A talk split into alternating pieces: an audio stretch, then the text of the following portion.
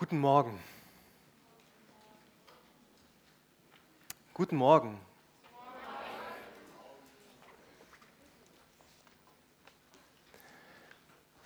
Johannes hat gestern angefangen, aus seiner Geschichte zu erzählen. Er hat mir eine super Vorlage geliefert äh, mit dem, was er, was er schon angerissen hat aus der Geschichte Davids.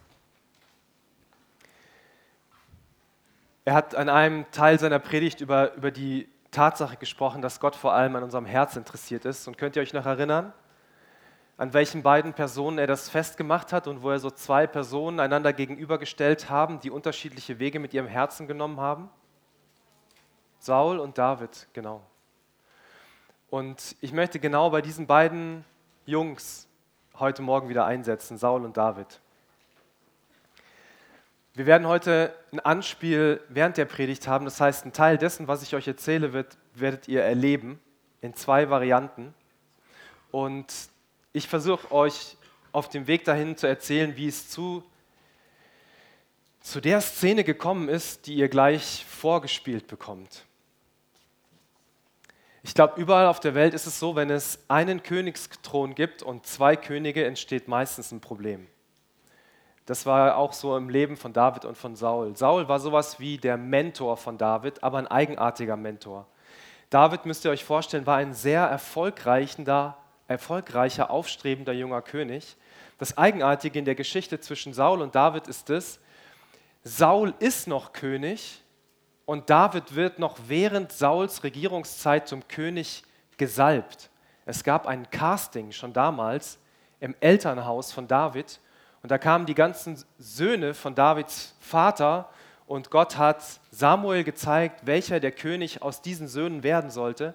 Am Ende ist es der kleine, hübsche Kerl geworden, der mit den Schafen auf der Weide ist. Ähm, zu dem hat Gott gesagt, das ist mein Mann. Sodass David schon zum König gesalbt wurde, als noch ein anderer König war. Und das gibt immer Stress auf der Erde, egal wo. Wenn da ein Königsthron ist und es sind zwei Könige, dann gibt es Spannung.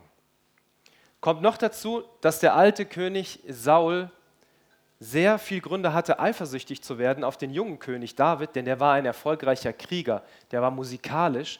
Auf der einen Seite hat er David genossen, weil David ihn beruhigen konnte. Saul hatte ein Problem mit dunklen Gedanken und die dunklen Gedanken haben ihn manchmal in der Ecke gepackt.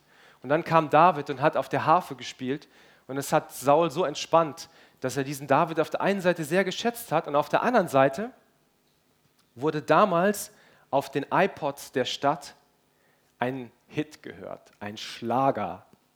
Und der Schlager ging so.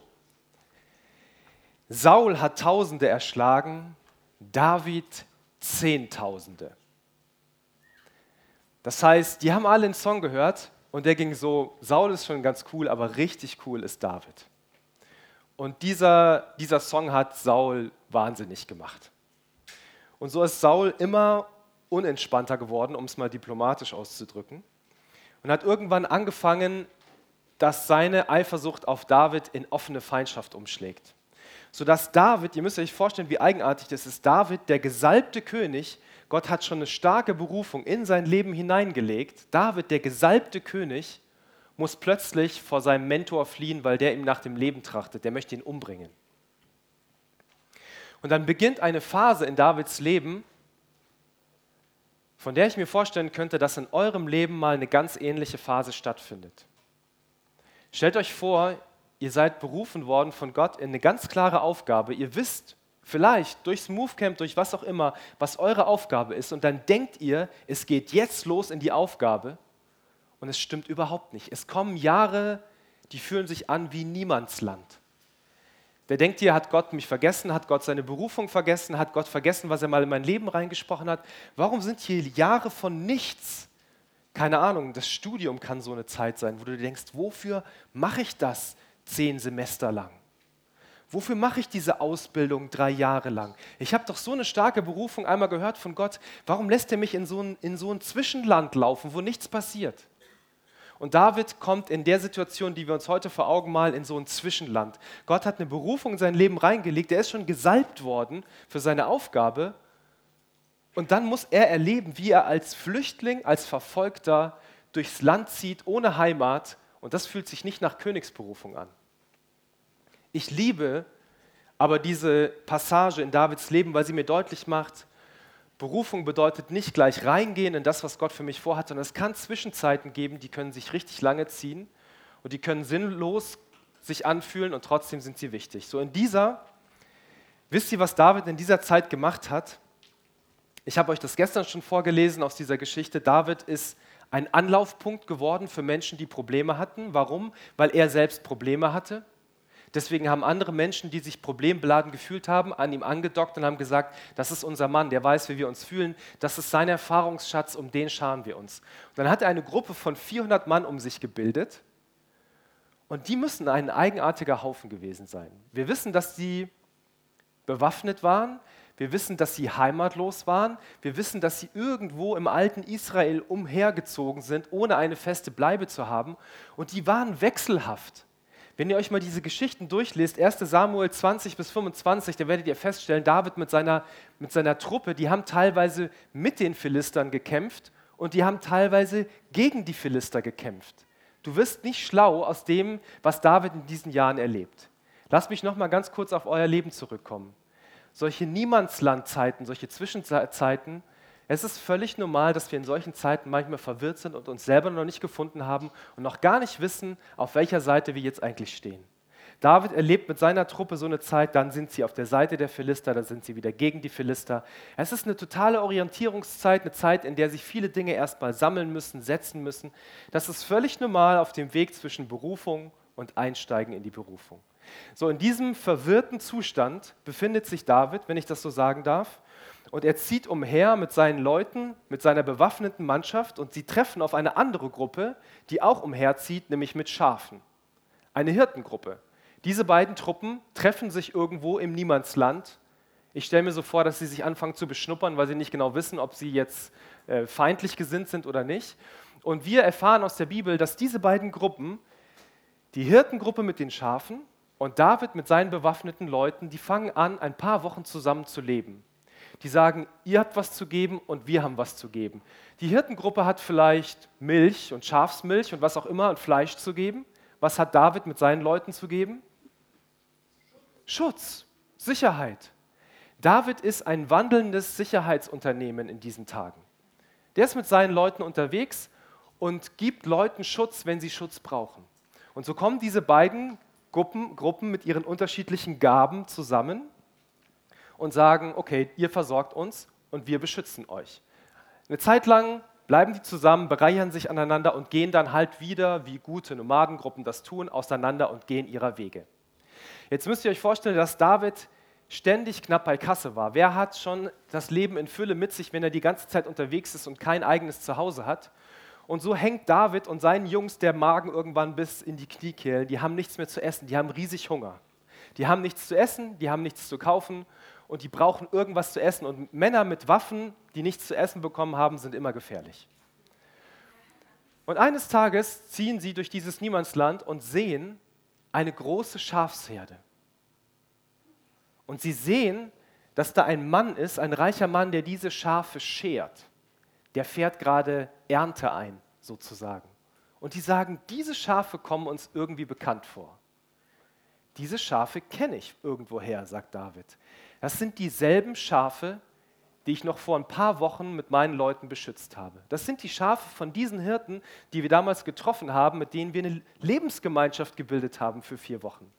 Und David denkt sich, wenn das der Eigentümer von diesen Schafen ist und wir seine Schafe schon beschützt haben, ich hau den an, ob er uns was zu essen geben kann. Und so sendet David einen Boten zu diesem Mann, der heißt Nabal. Und diesen Namen müsst ihr euch merken, Nabal. Und versprecht mir, dass ihr nie ein Kind von euch Nabal nennt. Laban, okay, aber Nabal, nein. Nabal ist dort seine Schafe werden geschoren, er fährt gerade seine reiche Ernte ein und er bekommt einen Boten von David gesandt und dieser Bote sagt so sinngemäß zu David, zu Nabal, lieber Nabal, weiß irgendjemand von euch, was Nabal bedeutet? Nicht, nicht bitte aus dieser Ecke. Nabal heißt Dummkopf. David schickt einen Boten zu diesem Nabal, der ihr werdet es bald merken, so ist, wie er heißt. und sagt zu ihm, Friede mit deinem Haus. Vielleicht weißt du es nicht, aber wir haben deine Schafe beschützt vor ein paar Wochen. Uns hängt der Magen bis zu den Kniekehlen, wir haben Hunger und es ist ein Festtag heute. Könntest du uns was zu essen geben? Ich lese euch vor, was Nabal, der Dummkopf, auf diese Anfrage antwortet. Was ist das für einer, dieser David, der Sohn von Isai? Heutzutage gibt es haufenweise solche davongelaufenen Sklaven. Und da sollte ich essen und trinken und sogar das Fleisch meiner Schafe, die ich für die Scherer geschlachtet habe, solchen dahergelaufenen Landstreichern geben. Ich weiß ja nicht mal, woher sie kommen. Nabal macht seinem Namen alle Ehre. Der Dummkopf antwortet super frech auf die freundliche und berechtigte Anfrage von David. Und das große Problem, das ihr gleich auf dieser Bühne sehen werdet, ist folgendes. Auf dieser einen Seite, ihr werdet ihn gleich sehen, haben wir Nabal, den Dummkopf. Und auf der anderen Seite haben wir in dieser Geschichte David, den Hitzkopf. Ich würde Joel schon mal bitten, nach vorne zu kommen. Abigail und Nabal könnten schon mal Platz nehmen, wenn sie möchten. Schaut sie euch mal genau an.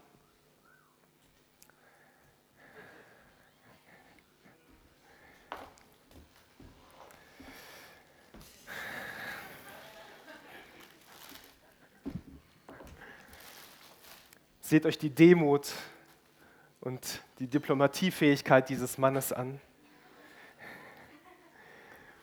Auf dieser Seite dieser äußerst ungeschickt redende Nabal und auf der anderen Seite, und ich verrate es euch jetzt schon, David ist oft ein Held in der Bibel, in dieser Geschichte ist er kein Held. Auf der anderen Seite ein David, der so stinksauer ist, und ihr könnt euch auch schon mal sammeln, auf der anderen Seite ein David, der so stinksauer ist, dass er gar nicht lange nachdenkt über das, was Nabal sagt, sondern er sagt zu seinen Leuten nur eine einzige Sache. Ein jeder gürte sich sein Schwert um.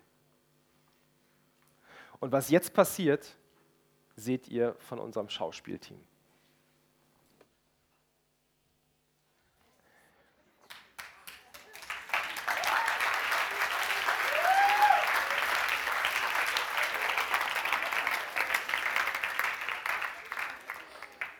Schaut euch bitte mal genau an, was hier gerade ist. Hier ist ein, ein kleines Schlachtfeld. Nabal ist tot, David ist tot, die Heilsgeschichte ist unterbrochen. Derjenige, der König werden sollte, derjenige, der die Königslinie Gottes bis in die Ewigkeit sozusagen schon angefangen hat, in einer Geschichte, in der Geschichte Israels ist gestorben. Hier ist das Ergebnis von zwei Männern, von einem Dummkopf und von einem Hitzkopf. Und die beiden sind aufeinander geprallt und das Ganze hat ein Desaster gegeben. Und ich sage euch, dass Gott sei Dank so diese Geschichte in der Bibel nicht geendet ist. So wäre sie geendet, wenn es nur zwei gegeben hätte. David auf der einen Seite und Nabal auf der anderen Seite. Ihr werdet dieselbe Szene jetzt nochmal sehen, aber mit zwei Helden, die die Geschichte verändert haben.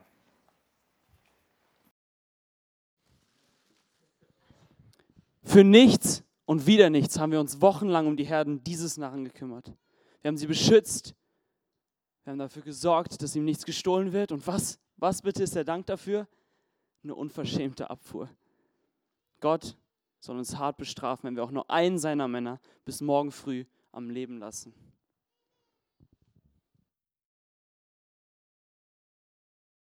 Abigail, David hat Boten zu Nabal gesandt und Nabal hat die einfach weggestoßen. Unternimm etwas, sonst passiert was Schlimmes.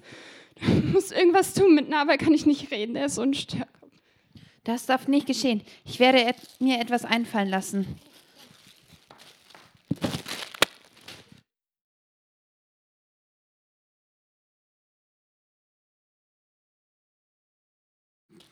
David, David, bitte hör mich an. Hör auf das, was ich dir sagen will. Nabal ist ein unverbesserlicher Dummkopf. Du darfst ihn gar nicht beachten.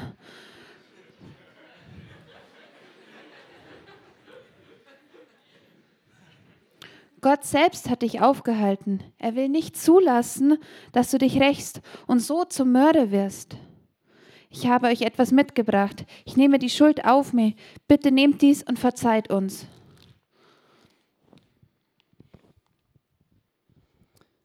Ich danke Gott, dass er dich geschickt hat. Ich bin sehr froh darum, um deine Klugheit. Hättest du nicht so schnell gehandelt, Abigail, wäre nicht einer von euch bis morgen am Leben geblieben.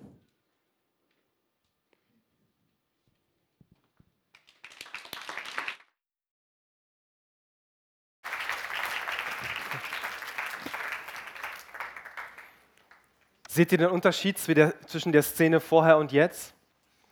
Vorher war Krieg und ein Gemetzel da und jetzt ist Frieden und Ruhe da. Und David schickt Abigail nach Hause in Frieden und David zieht zufrieden mit dem Essen, das er sich immer erwünscht hat, mit seinen Jungs wieder ab. Ich danke euch sehr herzlich.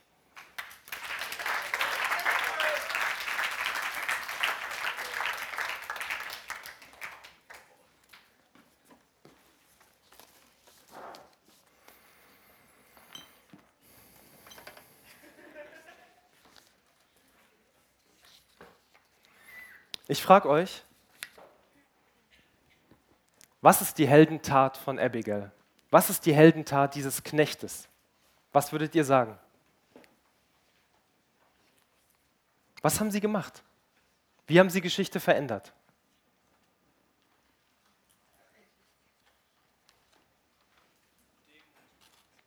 Demut, woran hast du Demut erkannt?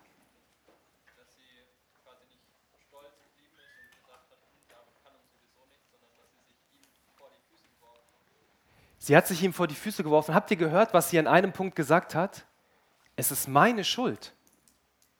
Hat sie Schuld an irgendetwas? Nein.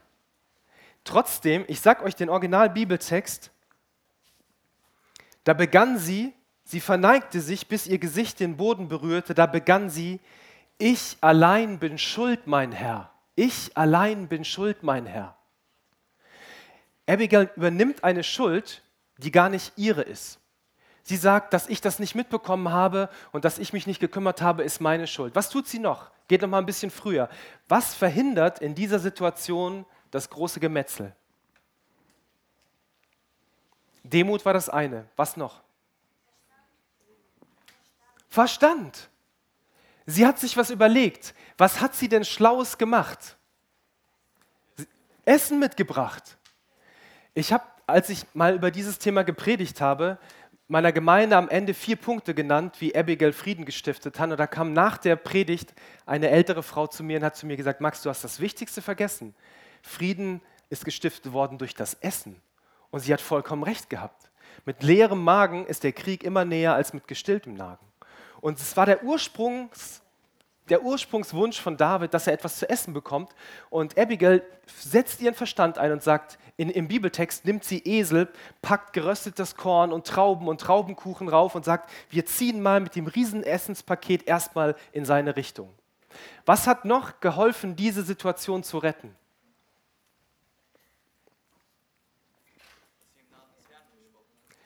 Was hat sie im Namen des Herrn gesagt? Wenn ihr es mit eigenen Worten wiedergeben müsstet, nicht wie es jetzt hier konkret gesagt wurde, was habt ihr verstanden? Was hat sie ihm von Gott ausgerichtet?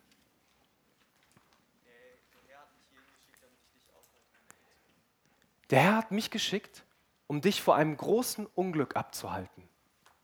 Wenn man sich die längere Geschichte durchliest, dann kann man sehen, dass Abigail sozusagen zu ihm sagt, der Herr hat mich geschickt, um dich vor einem riesen Fehler zu bewahren. Denke daran, dass da eine riesige Zukunft vor dir liegt. Gott hat dich zum König erwählt. Willst du wirklich zum Mörder werden? Willst du wirklich diese große Zukunft verbauen durch einen kleinen Racheakt, der dir jetzt gerade so am Herzen liegt? Und David, wie habt ihr den erlebt? Wie hat der reagiert? Dankbar. Darf ich euch mal vorlesen, was der im Originaltext sagt? Ich danke dem Herrn, dem Gott Israels, dass er dich gerade in diesem Augenblick zu mir geschickt hat. Wie froh bin ich über deine Klugheit. Gesegnet sollst du sein, weil du mich heute davon abgehalten hast, mich auf eigene Faust zu rächen und Blut zu vergießen. Vor dem lebendigen Herrn und Gott Israels, der meinen bösen Plan durchkreuzt hat, muss ich gestehen, keiner von Nabals Männern hätte den nächsten Morgen erlebt, wenn du nicht so schnell gehandelt hättest. David nahm die Lebensmittel von Abigail entgegen und verabschiedete sich von ihr. Du kannst beruhigt nach Hause zurückkehren, sagte er. Ich habe mich von dir überzeugen lassen und werde deine Bitte erfüllen. Wenn ich das etwas im übertragenen Sinne sage, David kam mit so einem Fokus, mit so einer kleinen Perspektive in diese Situation. Was David gesagt hat in diesem Spiel, hat er wirklich in der Bibel gesagt. Gott möge mir dies und das tun, wenn morgen um diese Zeit noch irgendeiner von diesen Männern am Leben ist. So einen engen Blick hatte er und mit diesem Ziel ist er in diese Situation hineingegangen. Abigail hat sich ihm entgegengestellt oder entgegengeworfen und hat seinen Blick geweitet und gesagt, stopp, ich bin schuld. Hä? Du bist schuld? Ich will diesen Typen umbringen, warum bist du schuld? Sie hat ihn so heilsam irritiert, dass er plötzlich aus seinen Rachegedanken aufgewacht ist, über seine Zukunft nachgedacht hat und gemerkt hat, wenn ich jetzt keinen Mord vollziehe, habe ich was gewonnen und nicht verloren. Warum liebe ich diese Geschichte so sehr und warum lege ich diese Geschichte heute vor euch hin? Weil das, was Abigail getan hat, diese Rolle eines Friedensstifterin zu sein, eine Rolle ist, die Gott bis heute in seiner Geschichte sucht. Vielleicht sitzen hier unter euch Friedensstifterinnen oder Friedensstifter, die genau das später einmal machen, was Abigail in diesem Stück gemacht hat. Hier war Krieg, und aus diesem Krieg ist Frieden geworden. Habt ihr mal gehört, was Jesus gesagt hat in der Bergpredigt? Jesus sagt, selig sind, die Frieden stiften, denn sie werden Gottes Kinder heißen. Kann mir jemand von euch mal erklären, was ist der Unterschied zu einem Friedens, zwischen einem Friedensstifter und einem friedliebenden Menschen? Hier haben wir einen Friedensstifter und hier ist ein friedliebender Mensch, ein friedvoller Mensch, ein, ein friedlicher Mensch. Was ist der Unterschied zwischen einem Friedensstifter und einem friedlichen Menschen? Irgendeine Idee?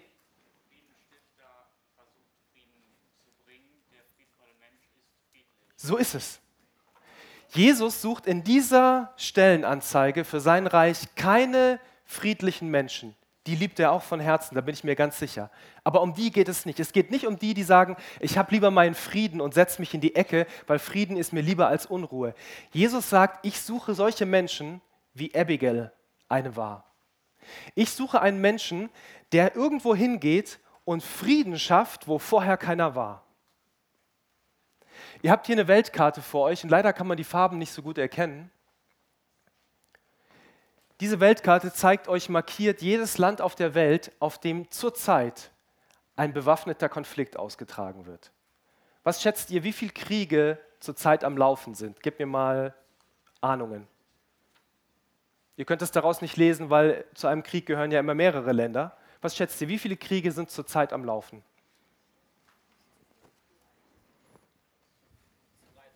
13, sehr nah dran. 17 bewaffnete Konflikte laufen, während wir hier in Frieden sitzen. Und ihr seht hier dunkler eingefärbt die Länder, je mehr Menschen pro Jahr durch bewaffnete Konflikte ihr Leben verlieren. Also je dunkler das Land, desto mehr Menschen verlieren pro Jahr ihr Leben. Durch was? Durch das, was wir hier gerade erlebt haben, durch zwei Fronten. Durch einen Hitzkopf und durch einen Dummkopf oder durch wen auch immer. Durch zwei Fronten, die aufeinander klatschen wollen und Recht haben wollen. Ich zeige euch mal ein Bild, das mich sehr beeindruckt hat, weil es mehr sagt als tausend Worte. Ah, ihr könnt das nicht so gut sehen.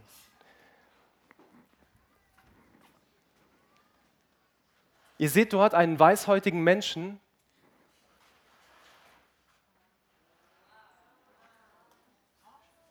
offenbar auf dem afrikanischen Kontinent sitzen. Wisst ihr, was dieser Mensch da gerade macht? Arbeiten, was könnte er arbeiten? Er telefoniert. Er telefoniert, er ist ein moderner Friedensstifter. Er gehört zu einer friedensstiftenden Organisation. Man sieht ihm an, dass er viele tausend Kilometer weit gereist ist und dass er sich in einen Konflikt einschaltet, der wahrscheinlich gar nicht seiner ist. Er kommt von weit, weit her und könnte, wie Abigail gesagt haben, ich fühle mich verantwortlich für einen Konflikt und nehme Verantwortung auf mich für einen Konflikt, den ich eigentlich gar nicht verursacht habe. Diesen Mensch seht ihr dort sitzen, der telefoniert gerade mit seinem Headquarter wahrscheinlich und versucht zwischen verfeindeten Gruppen ein Gespräch herzustellen und Frieden zu stiften. Ich bin der festen Überzeugung, dass Gott bis heute unter euch möglicherweise solche Menschen sucht. Friedensstifter. Nicht nur friedsame Menschen, die ihre Ruhe haben wollen, sondern Menschen, die dahin gehen, wo Krieg war, um Frieden herzustellen. Wer von euch hat sich schon mal gestritten? Mehr als ich dachte. Nein. Wer von euch hat schon mal Streit in Gemeinden erlebt? Das ist wirklich mehr als ich dachte.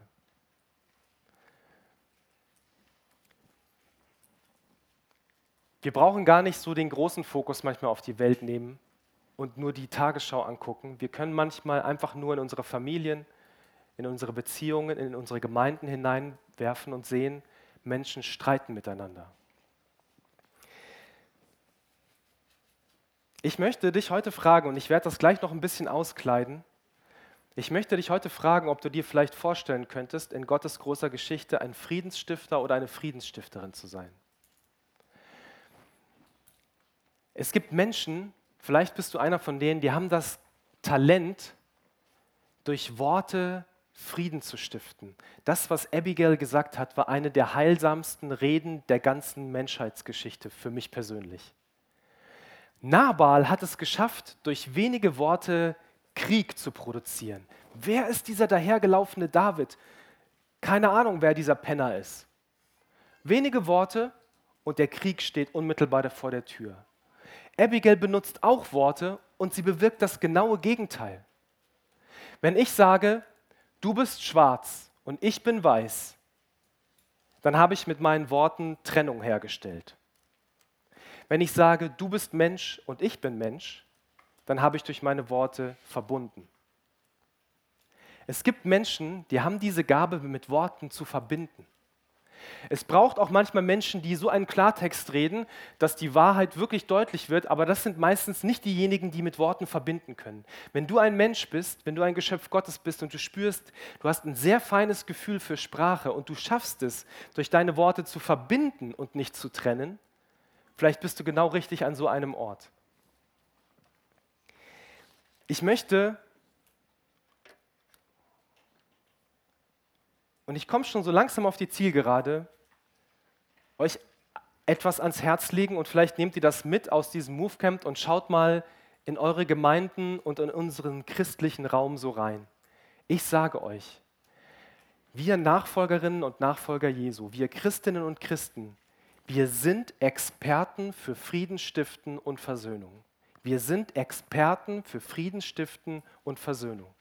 Ich weiß, die Menschen haben oft zu Recht eher den Grund zu denken, wir sind Experten für Krieg und Streit, wenn Sie in unsere Familien oder in unsere Gemeinden schauen.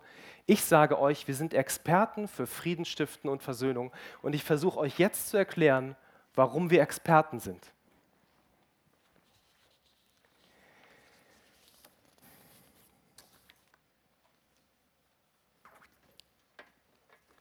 Ich blende euch jetzt einen langen Text ein und der wird einiges nochmal aufnehmen von dem, was wir schon besprochen haben. 2. Korinther 5, 17 bis 21. Paulus schreibt, das bedeutet aber, wer mit Christus lebt, wird ein neuer Mensch. Er ist nicht mehr derselbe, denn sein altes Leben ist vorbei. Ein neues Leben hat begonnen. Dieses neue Leben kommt allein von Gott, der uns durch das, was Christus getan hat, zu sich zurückgeholt hat. Wohin, von wo hat er uns zu sich zurückgeholt? Bitte sagt mir das. Von wo hat er uns zu sich zurückgeholt? aus der Finsternis, aus der Höhle. Könnt ihr euch bitte noch an die Höhle erinnern? Die Höhle war da. Ich habe euch gesagt, Jesus ist gekommen, um uns zurückzuholen. Wohin? An den Eingang der Höhle. Was ist der Eingang der Höhle? Im Bild gesprochen. Der Eingang der Höhle ist Verbindung wieder mit Gott. Hier heißt es, ein neues Leben hat begonnen. Dieses neue Leben kommt allein von Gott, der uns durch das, was Christus getan hat, zu, sich zurückgeholt hat. Und Gott hat uns zur Aufgabe gemacht, Menschen mit ihm zu versöhnen. Wir sind Experten, sagt Paulus. Denn Gott war in Christus, Gott war in Christus. Ihr wisst, dass Christus an diesem Kreuz war. Nicht an diesem Kreuz, aber an so einem Kreuz.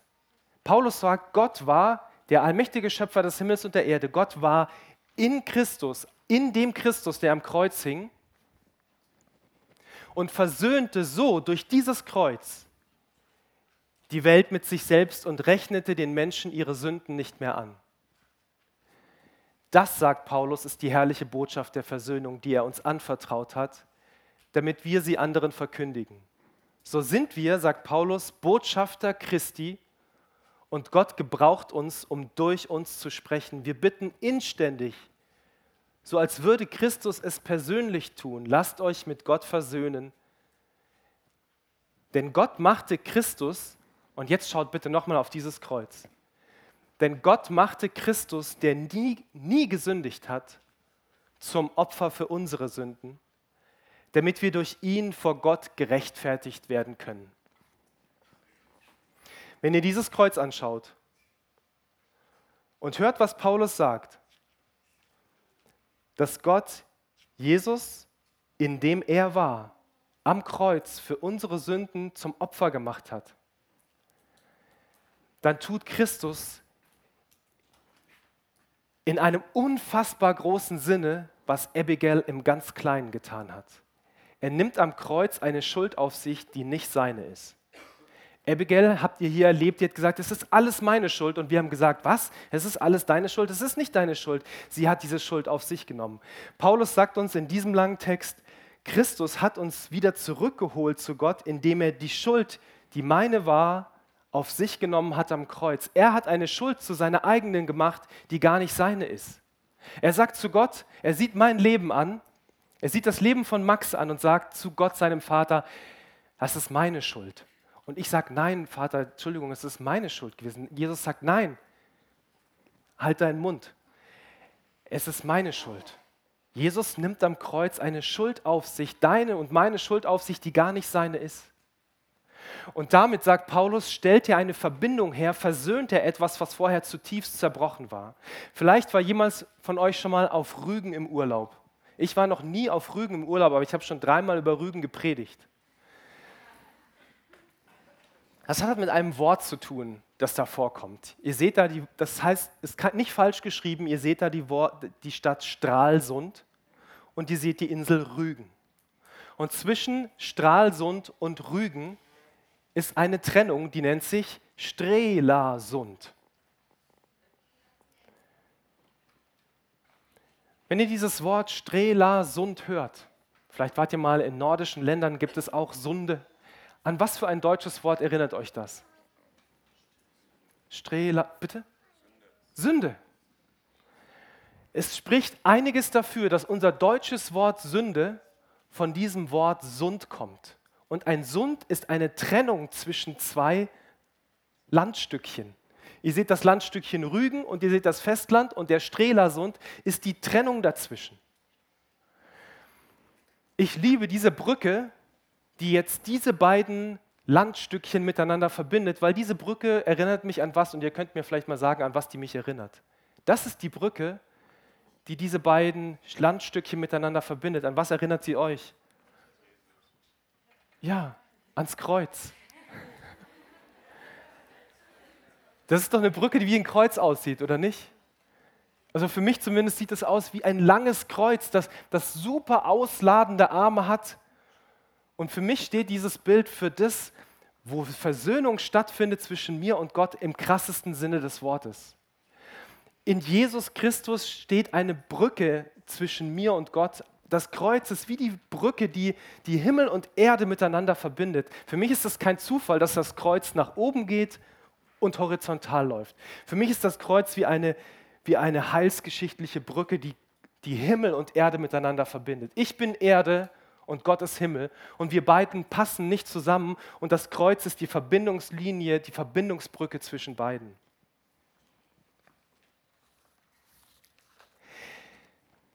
Ich will euch jetzt mal enttäuschen.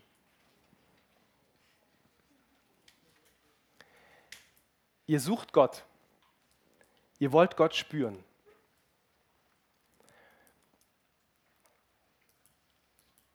Ich bitte euch, Gott an den Orten zu suchen, wo ihr ihn überhaupt nicht spürt. Ich möchte euch etwas sagen. Dieses Kreuz ist die Verbindungslinie zwischen dir und Gott, ob du ihn spürst oder nicht. Und dieses Kreuz ist kein witziger und kein lustiger Ort. Wir sagen, es ist ein Ort der Liebe und wir haben zutiefst recht damit. Dieses Kreuz ist Liebe und zwar größere Liebe, als man sie irgendwo auf der Welt findet. Hat Jesus schöne Gefühle gehabt, als er an diesem Kreuz hing? Ich kann es mir nicht vorstellen.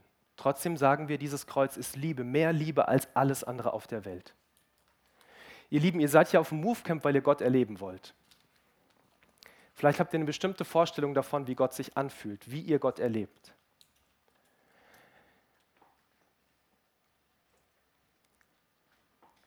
Wenn das der Ort ist, an dem die Verbindung zwischen uns und Gott wiederhergestellt ist, dann sagt mir dieser Ort, Gott ist nicht nur an Ostern zu finden, sondern Gott ist auch an Karfreitag zu finden.